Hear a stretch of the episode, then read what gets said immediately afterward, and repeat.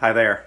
I know you're accustomed to seeing me behind a lectern on a stage at the Deltona High School, and we'll go back to that in just a second, but I wanted to introduce this message. We had some technical difficulties on Sunday, and about the first five or six minutes of the message was lost uh, the audio and the video. And so I wanted to introduce this message for you and, and take the opportunity, by the way, to thank our tech team that does an amazing job every Sunday videoing, recording, editing, including the PowerPoint slides. Without them, none of this would be possible. And this is the only time I can remember in the four years we've been in existence something like this happening. So kudos to you guys. Thank you for all you do for the kingdom and to enable our ministry to go well beyond the walls of, of the Deltona High School.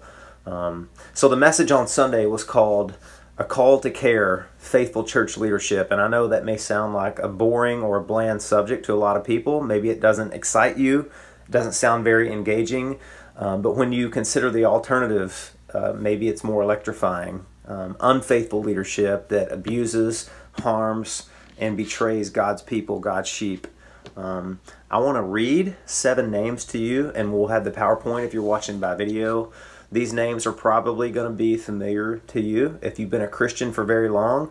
Um, events happen in the lives of each of these men, I think, just within the time span that our church has been planted. Um, these are men with big names, big ministries, big churches. Many of them are published. They've written books. I've read their books and been helped by them. They're uh, docket speakers at big church planning conferences, and so they've had a, a very large impact on American evangelical Christianity, and so many of them won't be strangers to you. The first one is Bob Coy. He stepped down from ministry in 2014. Perry Noble was let go from his church. Andy Savage was let go from his church. Bill Hybels resigned six months before he was intending to because of um, a scandal that happened in his church. And then there's Mark Driscoll, same story. Tullian Tchividjian, same story, and finally Darrin Patrick, same story. Uh, and what happened to those men was adultery or abuse or extortion, some kind of a moral failure or scandal, uh, maybe extramarital affair or being in a compromised situation with a minor, greed, lust, power, control issues. All of them have their own story, and it's tragic. It's tragic. It saddens my heart to read their names and put their um, put their pictures up. No doubt it saddens and grieves the heart of God. And I'm not doing it to triumph over a man's failure. I'm doing that because that's an object lesson for me as a pastor. Um, I could have picked 20 more people that this has happened to. Every single week in my inbox, it seems like I get another name of a, a big name, maybe celebrity pastor that has a lot of impact and influence in American Christianity, and they have fallen for one reason or the other. Um, and wh- what makes these men unique is they're Protestant evangelical pastors. They're not uh, Roman Catholic priests. That's another scandal we could talk about in another message. They're not heretics. They're not televangelists who are selling prayer shawls and trying to get you to donate uh, a seed money so that they can fund their private Learjet and fly all over America preaching for Jesus, right? These are men who, honestly, we could probably sign off on their doctrinal statement of faith. Um, some of the core beliefs, we could sign off on them and we could agree with them. These are men who people were saved under their ministry. They had at one point a clear vision to preach the gospel of Jesus Christ, see people come to faith, build them up in the faith, send them back out into their communities to impact uh, unchurched and unbelieving people with the gospel. Um, but something happened along the way.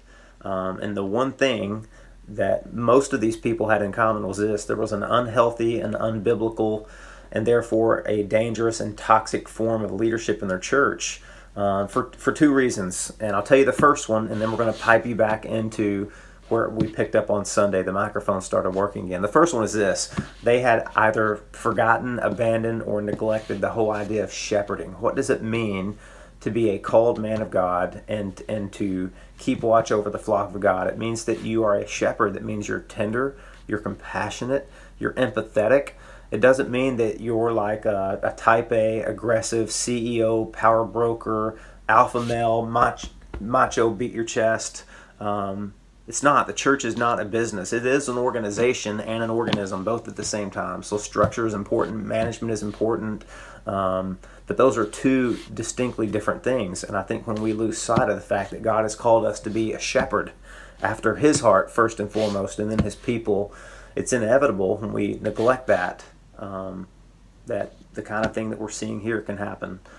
And so here's the second thing. We're going to pipe you to the uh, to the audio and the video. Where was I? Somebody help me. Secondly, okay.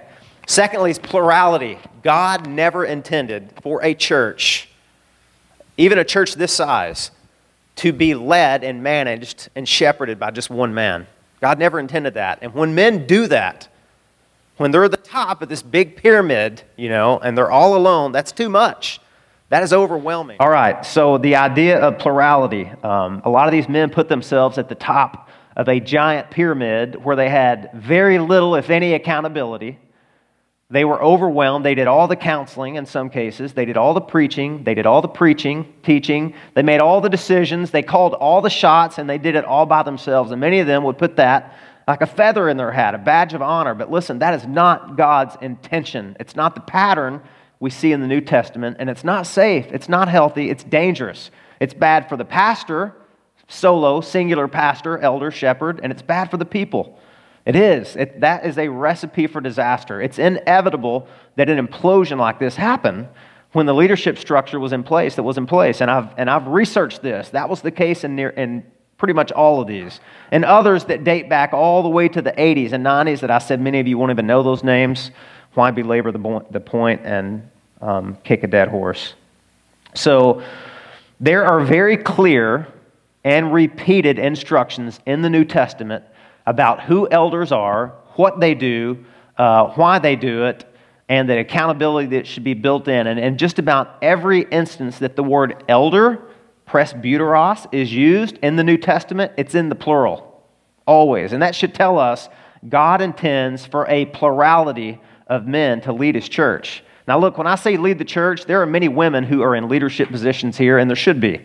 There should be diversity. Uh, there should be, we should recognize the gifts and the talents that God has given this church. And I try to be very careful because of the culture that we live in uh, to teach this. There's only one thing that women cannot do at this church, and it's, and it's fill the position of an elder. Anything else they can do, because I believe the Bible teaches that and demonstrates that. That's why I want women to help serve the Lord's Supper. That's why I want women to come up here and read Scripture. That's why I love it when women pray in the church.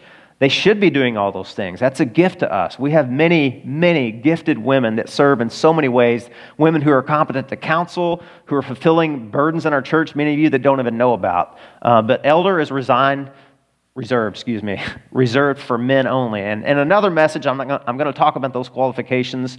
I just wanted to toss that out there if any of you are confused or wondering about that. Why I keep saying the church is to be led and managed and served by a group of godly men called elders. But every time the word elder is used in the New Testament, just about without exception, it's in the plural, meaning there should be more than one. More than one. Paul and Barnabas, after they went on their circuitous route in the book of Acts, preaching the gospel, building up churches, planting churches, they would circle back around and it says they would appoint elders, plural, in every city. That's a part of God's plan for the church is for elders to be put in place, not for one person to be calling all the shots, making all the decisions, doing all the preaching, doing all the shepherding. That's overwhelming. And that's why at some point implosions happen because they're inevitable. So that's all over the place, that, that idea of a plurality of elders who shepherd. They're not type A alpha power brokers that just charge all alone. Um, but we see that in many places. One of the places we see it is in the passage we're going to look at today. It's in 1 Peter. And look, I'm a pastor. I try to keep my finger on the pulse of what is happening in the church at large in the world. And I believe that this is one of the biggest problems that we face today is that churches just either refuse or they're not taught about what leadership should look like. Listen, God didn't leave us to grope around in the dark and say, You're getting warmer of how I want my church to run. You're getting warmer. Listen, Jesus is the head of the church, and he has left us clear instructions on what leadership should look like. And I think when you see that, it's one thing if you just don't know. It's another thing if, if you see it and God has gifted you with qualified men, you just continue to go down this path of the pastor charging solo. Uh, but in many cases, that's what happened. These men came from large churches Many, I'm sure there would be many qualified godly men. And in some cases, there were. There were elders, but they just weren't functioning like elders. And I want to show you and teach you what that should look like today. So, um, let me show you a couple of other slides here to just back up what I was saying. Here's one. This is Titus, chapter 1, verse 5. Paul is writing to Titus. He's, he's Paul's protege, like Timothy. And he's telling him, Hey, look, I'm writing this letter. This is why I left you in Crete, which was an island in the Mediterranean, so that you might put what remained into order and appoint elders in every town as I directed you. Do you hear that call there? Elders, it's in the plural. Paul saying, Titus, we planted churches together, but there's still one thing that you need to do to make this complete. You need to go around and appoint elders. Alistair Begg said this Paul made it plain to Titus that things were not in order in a church until proper leadership was established. And then check this quote out Most unsolved problems in a church life can be traced back to defective leadership. Amen. Wholeheartedly amen it. I've seen it. In some cases, I've experienced it. That's God's will for the church, is to have a plurality of men called elders to lead.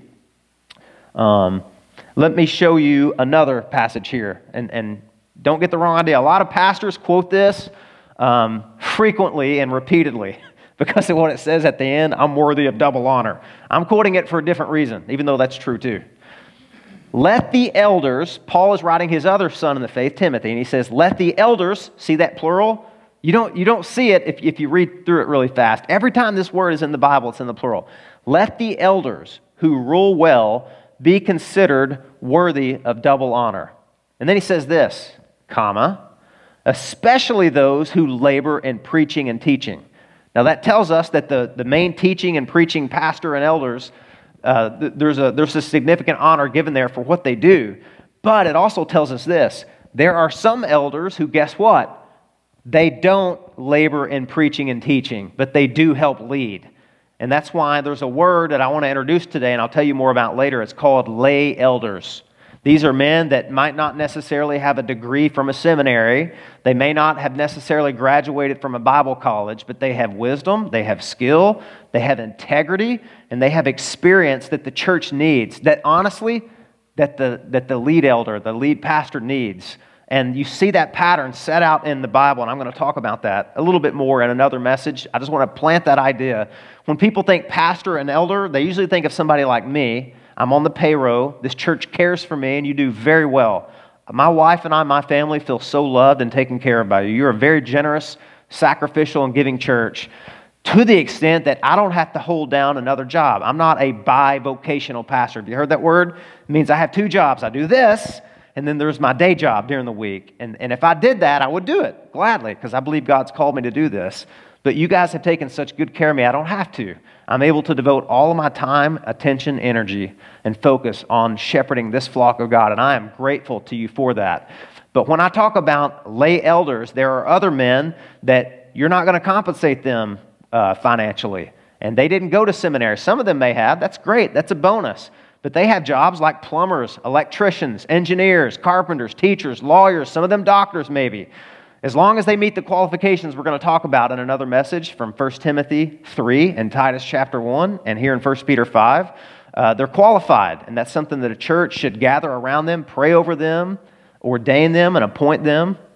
Um, is this making sense so far? That's, that's the New Testament's idea of what a plurality of elders looks like. I think when a church says we're going to wait until five men that are seminary trained show up and then we'll appoint elders. No, you're not looking at it the right way. There's a lead pastor, and he should be the most competent person, I believe, in the scriptures. Maybe even having some Greek and Hebrew training if, that's, if, if the church is capable of giving him that training. But there's other men that just have godly wisdom, skill, experience, and wisdom to come alongside and help this man shepherd and to provide this, this care, this culture of care in the church. So that's what those two passages talk about. Um, one of the things that an elder is helping provide oversight and care for is the lead pastor, guys. I'm just being really honest. I want this to come home today. When I look at those seven men that fell, and I hope none of you showed up thinking, oh, is he going to confess something? No, yeah, I'm going to confess. I just have need of men to help me. And there's no scandal, you know, praise God, because if not for the grace of God, there goeth I. I'm not any better than any of those men. They all set out probably with the same vision and ambition that I have uh, to honor Christ, to build up the kingdom, to shepherd God's flock. None of them set out and said, you know what? I think I want to scandalize the church and, uh, and bring disrepute on the good name of the Lord Jesus Christ, um, cheat on my wife, exploit church funds, get caught up in a sting operation with children. You know, none of them probably set out to do that, but they drifted and they drifted. The leadership wasn't in place and it happened. So, this is just, to me, it brings it home to me. I want help. And we have godly men in this church who are qualified to, to help me and to meet that role, and I want to appoint them. We're in our fourth year, and I think it's time for us to move forward with this, especially since other things are on the table. We want to be in a building. God has big plans for this church, and I want to be a part of that plan, and I want this church to be here long after I am. And that's why we need to start taking these steps now to ensure there's going to be solid leadership in this place uh, for years to come. Amen? So, I told you a long introduction, okay? And we're going to get in the text. We've already been in the Bible technically a couple of times. We dipped in. But I'm, I'm moving toward 1 Peter here. When you look at those men that we looked at earlier, and, again, I'm not going to go into detail, um, some of their stories are just haunting to me. And, and I want to read some of the quotes and some of the interviews that was in the aftermath. After those, after those men were either terminated or resigned and stepped away, what was, what was left behind? Um, one of the pastors we looked at earlier stepped down after multiple claims that he engaged in inappropriate behavior with women in his congregation, including employees, and it was behavior that spanned decades. Now, just wrap your mind around that. Some of these men were able to lead secret, private, scandalized lives for decades. For decades, meaning what? They weren't that well known amongst their flock. There weren't a group of godly men around them that provided accountability, care, that asked them hard questions that pastors should be asked. Listen, I will tell you this right now. If there's a man leading you in the pulpit and he can't be questioned, then he can't be trusted. You can take that to the bank. Tell me that I said it if, I, if you ever need to quote me on that. If there's a man preaching and leading that can't be questioned, then he can't be trusted. He shouldn't be. Because listen, we're not infallible. You know, I'm not a pope. I don't, I don't, uh, I'm not the head of the church, okay? Jesus is. I'm his under shepherd. I'm not the chief overseer of your souls. Jesus is. Um, and, and we'll get to that a little bit later. It's interesting. Peter wrote this, and you know, some people believe Peter was the first pope, and he called himself just a fellow elder. I'm just a fellow elder. I'm just a sheep like you, you know, just one of your, one of your fellow leaders. That's all. But this pastor who stepped down after behavior spanning decades, initially, his leadership team and the staff defended him. They called the allegations false, and they accused those who made the allegations as being liars. Um, and they tried to move forward, but then more women came forward, more allegations came out, and they couldn't control it anymore. So along with a lot more evidence, by the way, too. So he eventually resigned along with the team who defended him. And a staff pastor that was left behind, trying to pick up the pieces, said this. Here's a quote, okay? We are sorry that we allowed the pastor to operate without the kind of accountability that he should have had. We believe that his actions with these women were sinful. We believe he did not receive feedback as well as he gave it. And we believe he resisted the accountability structures that we all need. Well, that's true, but they didn't provide those accountability structures because they didn't have a group of godly men that they called elders that were functioning as elders, and that's why one of the reasons, you know, one of the reasons that that, that happened. Another pastor was fired for, quote, violating his duties as a pastor. His church had this to say in the aftermath. Listen to this quote. Our pastor has a history of ongoing sinful behaviors over the past few years. I mean, again, that's what stands out to me. How, how does this kind of thing happen for years, for decades? I mean, there's supposed to be a group of godly men around me holding me accountable, praying for me, asking me hard questions, providing care for my soul. See, I'm providing care. I'm hopefully providing care for you, but you know what? I need to receive care too. And it's a care that not all of you can give me, but there's a group of godly men called elders that God intends to provide that for one another mutually, right? But he goes on um, ongoing sinful behaviors over the past several years, including manipulation, domineering, lack of biblical community, and a history of building his identity through media and ministry platforms. Adultery was not a factor in his termination. They wanted the congregation to know. But we are looking into inappropriate interaction with two women. So, see, a lot of these things happen. The accountability is gone, and there's just a freedom that I don't think God intends for there to be there. One of those pastors, known for his teaching on marriage. I mean, the thing that put this guy on the map was his teaching on godly marriage. He resigned after confessing to a moral failing. Two weeks after his departure, a staff leader said this Our pastor committed adultery and sexual immorality habitually through pornography as well. Habitually. Again, there's a history here. There were, there were years. That's one of the tragic things about this is all the warning signs were there. If there would have been a team of men, a, a plurality of elders in place to help these men. Um, but, but it wasn't. It wasn't there. Here's one more quote, okay? At one church, a leader left behind gave an interview, and he said this I often hear people say, I miss my pastor so much. I feel like he really knew me, to which I reply kindly, Have you ever spoken to the pastor? Inevitably, they would reply, No. He high fived me at the church party last year, but we never actually met or talked. This is so often the life of a megachurch pastor. They are surrounded by people, yet nobody knows them. Nobody knows them. We think we know them, but we only know what they show, and they don't show everything. Do you hear the th- a theme in those interviews and statements? What is the theme? No accountability, private lives, just a history of, in some cases, manipulation. That's what's really sad uh, to me. And this is this kind of thing is devastating. One of the reasons is it's what I hear. I'm a church planner. I talk to unbelievers all the time. And you know, one of the things I hear over and over, especially with dechurched and unchurched people, is you guys, they're like, come, come to a church, come to a church. They're like, do you see the news, bro? Do you know the scandals that are going on in the church? And very often they don't differentiate between Protestant and, and, and Roman Catholicism, but still, they're like, bro, you guys have more scandals than secular businesses do. Why in the world would I want to? Do you remember when David committed a, adultery with Bathsheba and the prophet uh, Nathan confronted him? You know, one of the last things he said? He says, Because of what you've done, you have scorned the Lord, and you have given, the phrase is this in the New King James, you have given occasion to the enemies of God to blaspheme. That's another way of saying this. Bro, the unbelievers out there in the world that are already skeptical of the church and of the leadership of the church, all you did was give them one more reason in their mind to not love, honor, follow, and obey God. That's the real tragedy here. Um, and I haven't even touched on the devastation of the congregations that were left behind. Let me ask you a question. You grow up in a church, some of these leaders were there for decades. And the guy that's been teaching you about a godly marriage for the last three decades runs off with the secretary. What do you do? I mean, what does that do to your faith and your confidence, not just in the Bible, but in your, in, in your trusted leaders? Or you've sat under a man and he's been teaching you about faithful, sacrificial generosity, giving, tithing, uh, providing help for the church to meet their needs, pay rent, pay the, the salary of the workers there, and then all of a sudden, there's this scandal that busts. He's been stealing money from the church for 20 years. What do you do with that? Or the guy that's been teaching how to parent and how to love children, and then he's caught in some sting operation. I mean, that's devastating. That's terrible. And the sad thing is, a lot of that could have been avoided if people would have followed God's model for leadership in the New Testament church. I'll tell you, I'll tell you the truth. I don't want to cry saying this.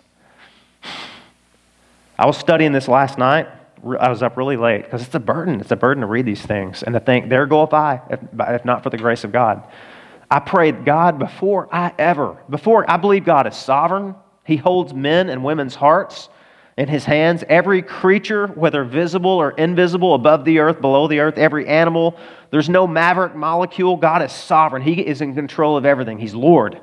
And I know, I know in God's sovereignty, um, he could have stopped some of these men from doing that.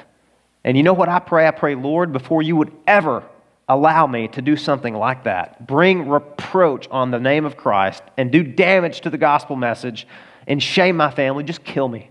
I, and I mean it. I pray, God, you would kill me before you ever let me do anything like that because it would be better. I mean, the Bible says things like that, right? It would be better to have a millstone tied around your neck and take a long walk off a short dock, right? Than for you to offend one of these little ones, one of these believers, a newborn babe in Christ, for you to just give them the wrong idea of who Christ is, what the gospel is, and what leadership is. I really did pray that.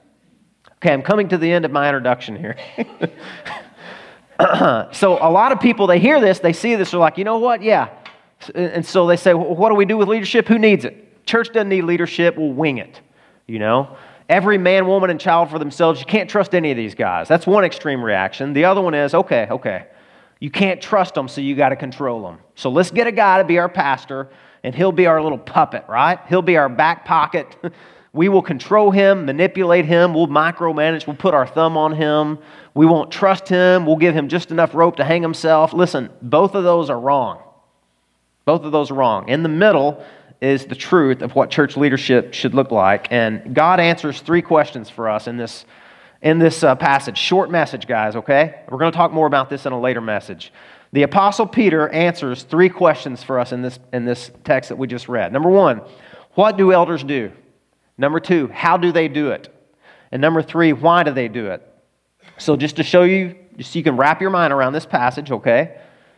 I exhort the elders among you as a fellow elder as a, and as a witness of the sufferings of Christ, as well as a partaker in the glory that is going to be revealed. Number one, um, point number one what do elders do? They shepherd the flock of God that is among you.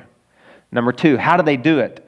They exercise oversight, not under compulsion, but willingly, as God would have you, not for shameful gain, but eagerly, not domineering over those in your charge, but being examples to the flock. And number three, why do they do it? And when the chief shepherd appears, you will receive the unfading crown of glory. So that's the three points in this message. Point number one what do elders do? They shepherd the flock of God. That's a word you find over and over and over in the New Testament. And it's interesting. I think most people know what a shepherd does, don't they? You keep watch over the flock. That means to look intently at a group of animals and to watch them, to care for them, to provide protection, to feed, lead, and if necessary, bleed for the flock. That's what a shepherd does, right? That's what a shepherd does. It's interesting to me that there's a sheep analogy here. Have you ever really have you ever really thought about that? That the Lord refers to his children, and that's you and me. We're sheep. We're little lambs. We're in a flock. That, that means we're, we're a group. We're together, and we require a shepherd. But listen, this sheep analogy is important. Of all the animals, of all the, it's funny, really, you'll hear. Of all the animals that God could have chosen uh, to provide an analogy of what we're like, He chose sheep. Do you know much about sheep? Do you know that they are one of the only creatures on, on God's green planet that can't find their way back home? Did you know that? If a sheep loses its way, and they do habitually, repeatedly, right? Even when you correct them, they, they do. They can't find their way home. Bless their hearts. They just don't have the intelligence for it or the instinct. They can't. Don't ever take a sheep to Disney, okay? You lose that thing, it's gone. Um, now, I'm from Arkansas, and I, I'm just telling you the truth. Stray dogs, cats, all kinds of animals would come into our yard all the time. We could only care for so many. So, you know what we did? Now, don't you guys judge me. Don't you dare judge me. You know what we would do? We would take that animal on a long drive not with a gun or anything, relax, okay? Usually with a steak or some bologna or a hot dog. We would take that dog on a long drive down the gravel road, throw some bologna out in the field, and say, There's plenty of wild game here. You can care for yourself. Because they can. Dogs are, are, more resilient than we give them credit for. Oh no, somebody's walking out. They're angry. and listen, I kid you not, the next morning, the next morning, you know who would be on the, that dog? It didn't matter how many miles away you drove. I grew up hunting rabbits. My dad knew that my brother and I loved to hunt. Uh, we loved hunting wild game, and he would take us rabbit hunting. We loved it so much. My dad invested in rabbit beagles. Not one, not two, not 10, 15. We had 15 rabbit beagles, okay? And we had trained them, and they were, they were awesome. Uh, you know, the whole idea is a rabbit beagle, you go out in a cotton field after it's picked, okay? Respect the farmer. And uh, they would get the scent of a rabbit and they would chase it. And sometimes you know they were trained to make that rabbit circle around until you could get a good shot on it. And everything we killed we cooked and ate okay? But sometimes that rabbit would take them here there and yonder miles away. And those dogs were so passionate about what god had trained them to do and instinctively given them the ability to do no matter how how many threats yellings firing your gun up in the air uh, they wouldn't come back it would be dark you would wait forever they wouldn't come but you know what you could do you could leave an article of clothing right where you parked the truck that they, you know, got out of the cage, unkenneled. You could leave an article of clothing there and you could leave and you could come back the next morning and they would be right there sitting on, they would be tired, they'd be hungry, maybe a little bit angry with you, covered in cocoa burrs, but they would be there. And all I'm saying is, uh, there's plenty of animals that have that kind of instinct. Sheep don't. They don't. They require constant care and oversight, okay? They're not the brightest animals, not the sharpest knife in the drawer. And even beyond that, did you know that sheep will eat poisonous plants? They will. They'll eat poisonous plants and they'll die. They need a shepherd to take them to green, healthy pastures, not toxic pastures. Did you know that sheep will see a running brook and they'll try to make their way down there and drink from it, but the water's rushing so fast they'll flip over and they'll drown. That's why Psalm 23 it says, what? Make me lie down in green pastures and make lead me beside still waters. Sheep need still water, you know, not the white water rafting kind of thing. So they can't find their way home. They'll, they'll eat toxic plants. They'll overeat. They'll overgraze, commit sheep gluttony, I guess, and they'll destroy their own pasture. And, and here's the biggest thing I thought about that this, this, this morning. Sheep, if you think about it, sheep are an argument against evolution because sheep are the most passive, docile, defenseless animal. Okay? They can't defend themselves at all. Easy pickings for wolves or any predator of any kind, foxes, they, sheep will just roll over and, and die out, right? Uh, if you think about evolution, you can give yourself some time. I don't understand how that would work, right? I mean, how, how many times do you have to try it before? Anyway, the point is this they need shepherds to protect them, to graze with them, to give constant oversight and care for them. And there's a reason why, when the New Testament is talking about leadership and elders in the church, they use this sheep and shepherd analogy because sheep need constant care. They always need constant care. Phillip Keller wrote a book called A Shepherd's View or something like that of Psalm 23, and he said this. He said, The behavior of sheep and human beings is similar in many ways. Sheep do not just take care of themselves, as some might suppose. They require more than any other class of livestock endless attention and meticulous care. And you may not know this, but because sheep have this oily lanolin in their skin, every, all things dirt cling to them. Okay? If you don't shear them every year, they can die. You know, they, they can get so plugged up with dirt that they can't eliminate waste. And it's, it's really, I, did, I know more about sheep than I ever cared to know because of this sermon, okay? Sheep need constant care in, in a multitude of ways. And that's what God has called, in a similar way, shepherds to do for the church to provide constant care, not because you're helpless like sheep, but because you require shepherding like sheep do, okay? Um, many times at the heart of problems in a church, there's toxic theology. You know, there's books circulating that are very dangerous. And pastors are called to help their people, to teach their people, discern their people. Look, don't eat that. That'll kill you, okay? That's bad. That's bad. Don't eat that. Eat this. Hey, don't go down to that white raging uh, water with the waterfall in the cliff. Don't go over there and drink water. Go over here. It's much safer and better for you.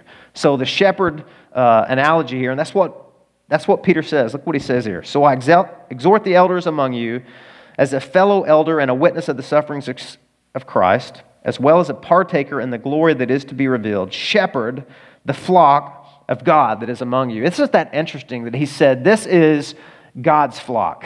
It's not my flock, it's not your flock. This is God's flock. These are his sheep he is entrusting them to us. This is a, a tall order. This is a very particular and special calling. And I tremble to think about it. That's why the Bible says, Let not many of you become teachers, knowing that yours will be the stricter judgment. I promise you, every teacher and elder, including those seven, when they stand before the Lord, there's a higher degree of accountability that will go with their calling because this is God's flock and He cares about how they're treated. Here's something that's really interesting to me. If you read this passage, the one thing that stands out to me more than any other is humility. Humility. If you think about it, Peter was the first celebrity pastor. I mean, this guy cast out demons, raised people from the dead. He preached a sermon, and 3,000 people were instantly converted, baptized, and joined the church. I'd say that's a pretty good A list of accomplishments, wouldn't you? But he did not consider himself to be head of the church at all. You know what he called himself? Your fellow elder. In Greek, you know what it says? I'm just your elder. I belong to you. Peter doesn't want this top of the pyramid. He's saying, Look, uh, I am your fellow elder. We're all equal. Don't call me a pope. Don't put a funny hat on me. Don't call me father or anything else. I'm just Peter, plain old Peter, okay? Um, I don't need that extra attention and honor. But he also says this shepherd the flock of God which you are among. That's important, guys. When I look at those seven men that failed, I do not believe they're fulfilling what God is calling us to be and to do and where we go. We're supposed to be among the flock. You guys should all know me. If you are a regular attender of this church, I, I strive really hard to do this. I try to know you, your family, your names, your children. Don't test me on that. And I want you to know me. We should mutually know each other. You should know about my family. You should know my interest. My, you should know, if you're in my home group, you do. You should know my struggles. You should know ways that I need you to pray for me and hold me accountable. Because I'm among, I'm not above you. Listen, I'm a shepherd, but I'm also a sheep. Okay? I'm not anything special. That's why, even calling me Pastor Tommy, I appreciate that. Um, I don't want to say much about that. I'm, I'm, Tommy's fine. Don't ever think that you're dishonoring me if you say, hey, Tommy, and somebody say, hey, it's Pastor Tommy. Tommy's fine. I love that. When I was, uh, when I went to John MacArthur Seminary, you know, John, the John MacArthur, preaching, he's coming up on his 50th year of preaching. He preached on every single verse all the way through the New Testament, has a university, has a seminary. Um, he got his doctorate. Um, and, and I worked for him at Grace to You. And I remember he, he came in one day and he was walking out. And I mean, he's this hero and a celebrity to me. And I said, wait, wait, wait. I said, uh, Dr. MacArthur, uh, Pastor MacArthur. And he turned around and he said, Tommy, he said, call me John. My name's John. That'll do just fine. And he wasn't rebuking me. That really encouraged me. I'm like, man, you know what? That's a man that wants to, he wants to be among, he wants to protect himself from getting in a, an, being on this ego trip and having this elated view of himself that's unhealthy and unbiblical. So, anyway, what do, what do shepherds do? Here's what Alexander Strauch said. He wrote a great book on shepherding. According to the New Testament, elders lead the church, teach and preach the word, protect the church from false teachers, exhort and admonish the saints in sound doctrine, visit the sick and pray, and judge doctrinal issues. In biblical terminology, elders shepherd, oversee, lead, and care for the local church. And then uh, this is a guy named Jeramie Rinne. He wrote a great book on elders that some of our men went through together. And this is what he said Elders pastor a flock, teach doctrine, refute error, nurture the members toward maturity, track down strays, govern and lead, and diffuse conflicts, to name just a few of their duties. That's what God calls shepherds to do. Um, so, point number two Point number one was what do we do? We shepherd the flock of God because we're all sheep and we need oversight, right? Point number two, how do we do it? How do we do it? This is interesting. If you're kind of a grammar geek or grammar nerd, the main verb in this passage is shepherd the flock of God that is among you. And then there's this, uh, it's called an adverbial participle. That's just a fancy word.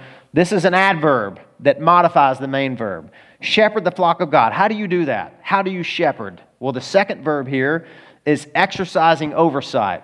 And there's three different little contrasts here that Peter is going to give us. This is how you do it, this is not how you do it, okay? So I want to use each of those together here.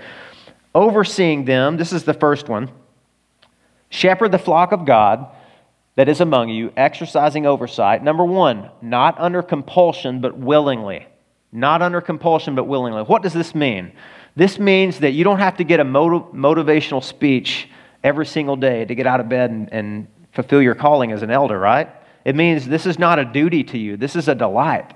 You are voluntarily doing this. This is your passion. You're eager to do this. You're happy to do this. Nobody had to bribe you. You're not in this for the money, right?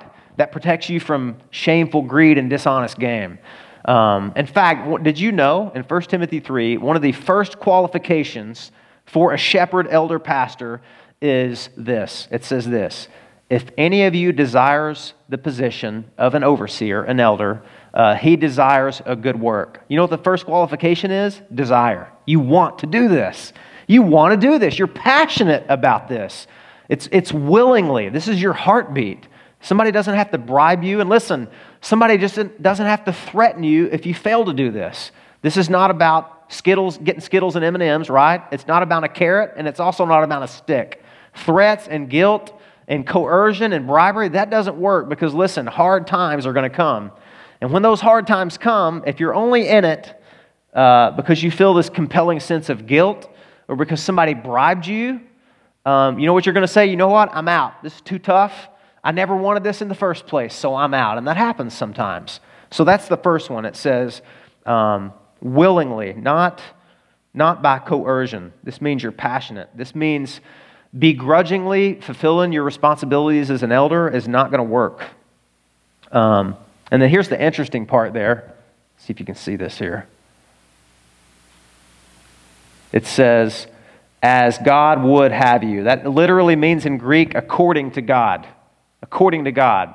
You're doing this willingly according to God. Well, how does God shepherd his flocks? You know, Jeremiah 3:15 says, "And God will give you shepherds after his own heart." So he is saying, you are to shepherd my flock, my sheep in the same way that God shepherds you. How does God shepherd us? Willingly? Perfectly, yeah. Perfectly. I'll never I'll never get there, neither will any of our other elders. We're flawed men, but he does so passionately, lovingly, generously, sacrificially. He laid down his life. Doesn't it say that? A hireling will flee when the, when the wolf comes, but a pastor, will, a true shepherd, will lay down his life for the sheep. I was thinking, I was thinking about this last night. Do you remember whenever Peter denied Jesus three times? You know, the third time he denied him, the rooster crowed, and it says something really interesting in Luke's version of that. It says, And when Peter denied him and the rooster crowed, Jesus looked at him from the courtyard. You ever thought about that? What kind of look was that? If you betrayed Jesus with cursing and blasphemy three times in a row, right after you bragged the night before and said, Lord, I'll never betray you, not even if I die, you know?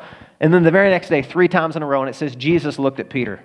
I've read that before and shaken and thinking, can you imagine God looking at you right in the eyes right after you betrayed him? And you're thinking, he must have, it must have been a look of condemnation, hate, disappointment, but I don't think it was. I don't think it was. You know why? Because Jesus restored Peter. Do you know whenever the angels were sitting in the empty tomb um, and the women, Mary Magdalene and the rest came, you know what the angel said? Go and tell your brothers to meet Jesus. He's going before them to, to Galilee. And then it says this, and tell Peter. and tell Peter. Man, it just tears me up thinking about it. Tell Peter I'm not angry. I'm a shepherd to him. I'm going to restore him. I'm not going to judge him for this. That's already been taken care of on the cross. I'm going to restore Peter, and he's going to be a better shepherd because of this restoration and the repentance. Because it says that Peter went out and wept bitterly. He repented. He hated what he did, right? So if you're asking, how do you shepherd sheep like that, according to God? How does God shepherd sheep? Listen, God's not a control freak, is he? Was Jesus a con- control freak with his disciples? He sent them out in groups. He said, Go and try this ministry thing, right? He didn't micromanage them, he didn't abuse them. It's really interesting. And I think that's the next point here. Let's see. Number two, uh, how did they do it? Overseeing them, not greedy for gain, but eagerly. Not greedy for gain. Listen, I don't need to so, say a whole lot about this. I think the, this speaks for itself. If you are in ministry because you, you want to fund your own private jet to Tahiti or whatever, right? Or shameful gain could, could apply to a lot of different areas. It could be sexual gratification, even. Um, and he says, Look, obviously, that's not why you're in ministry. You are in ministry um, not for shameful gain, but eagerly. What does that mean? That means, man, you're passionate about this. It's, it's not about gaining anything, it's not about what you get, it's about what you give. That's why elders serve. They serve by leading, and they lead by serving. I've, this has been our motto from day one at Grace Life. If serving is beneath you, then leadership is beyond you. You can take that to the bank. If you think serving, if you have to stoop, you think, ah, I don't know if somebody else can do that, you're not a leader. Because leaders serve, right? Let him who is first become last, Jesus said. In fact, that's what he says later in Mark chapter 10. I'll read that in a minute. So here's the third, the third answer to how. Overseeing them not as domineering, but as examples for the flock under your charge. Man, this is so important here, guys not as domineering. I'm seeing more and more and more churches that have these heavy handed shepherds and elders. And they're, they're, they're placing their authority, okay? It's a God given authority. They're, they're putting their authority in places it doesn't belong. They're t- telling people who you can hang out with, books you can read, movies you can watch, music you can listen to, people you can date, uh, places you can go. That happens in churches all the time. And it goes under the guise of, you know, biblical pastoral counseling. It's micromanaging, it's abusive, I believe, and it's damaging and harmful to sheep. Instead of training them, teaching them to be discerning. Uh, no, this is domineering. Some of those pastors were let go because it says they have a history of bullying. I just, I just can't imagine. If you're, you know, and there goeth I, if not for the grace of God. You're called to shepherd tenderly, humbly, lovingly, graciously, and, and yet you somehow you think you're a Buford Pusser, you know? You walk softly and carry a big stick and you're beating these sheep up, sheep up. What are people going to think about you? What are they going to think about Christ? Because they're getting their views and cues about who Christ is by your leadership. So those are the three things that he calls us to do and not do. Elders are not independent rogue agents. We need accountability, and we're to do this uh, with love, with tenderness, with gentleness. Here's another Jeramie Rinne said this A church should be able to direct a newborn believer to an elder and say, Do you want to know what a real Christian should be like? Then look at him. That's all an elder is. We're to be examples to the flock about what a kingdom citizen looks like and acts like, right? That's what it's all about. Um, and this is another thing. Melissa turned me onto this book. It's by Dave Harvey. It's called Healthy Plurality. And you're hearing this come up in the message, and I'm closing out, guys, I promise. Uh, what I really want to see here, when we talk about being examples to the flock, I want a group of godly men called elders to help me shepherd. And you know what else I want them to do? I want them to provide care to me, and I want to provide care to them. And listen, the Bible says that's supposed to be an example for all of you. I want there to be a culture of mutual care at this church. Listen, we need each other. This is a body, we're a flock of sheep right? Not the most intelligent animals in the world, but listen, if we stick together and there's no strays, the wolves won't get us, right? There should be a culture of care here. Listen to this quote. So care is not a culture you assume, it's a culture you build, and it starts at the leadership level. And it starts with them reaching out, opening their homes, taking an interest, and loving those they lead. Then, over time, as we invest in creating a culture of care rather than assuming a culture of care, a remarkable thing happens. We become the objects of care to others, even as we've been caring for them. That's Dave Harvey. So, point number three why do we do it? Well, that's built into the text there. It says, and when the chief shepherd, that's the same word for shepherd, but it's got arch in there, okay? When the arch shepherd comes, we will get this unfading crown. Whenever you would win an Olympic competitive event in biblical times, they would give you a wreath for, like, ta da, here's your trophy. Cowboy, here you go. Put it on. Enjoy it. It's made out of flowers that'll last you about two days, and then they'll die and wilt and fall off. Uh, but he says, no, when the chief shepherd appears, see, that's why elders do what they do for the chief shepherd, and not just for the crown that's unfading. You know, we're going to throw that back at his feet. That crown represents the victory that he has already secured for us. Because listen to this. Excuse me, listen to this. The chief shepherd is the shepherd who actually became a sheep. Isn't that astonishing, the incarnation? We're about to celebrate that in Christmas. Jesus was a shepherd and he became a sheep. God incarnate. God became a human being, crawled inside human flesh, subjected himself to time, to a fallen planet, to fallen people, walked outside the city of Jerusalem, stretched out his arms, and hung on a cross for us. He's the shepherd who became the sheep that took away the sins of the world. He was slaughtered for us, slain for us. He absorbed the wrath of God on our behalf so that we could experience the grace, the forgiveness, and the peace of God. And that's why shepherds and elders do what they do. We do it for Jesus. We, he's the example to us. We're just the under shepherds.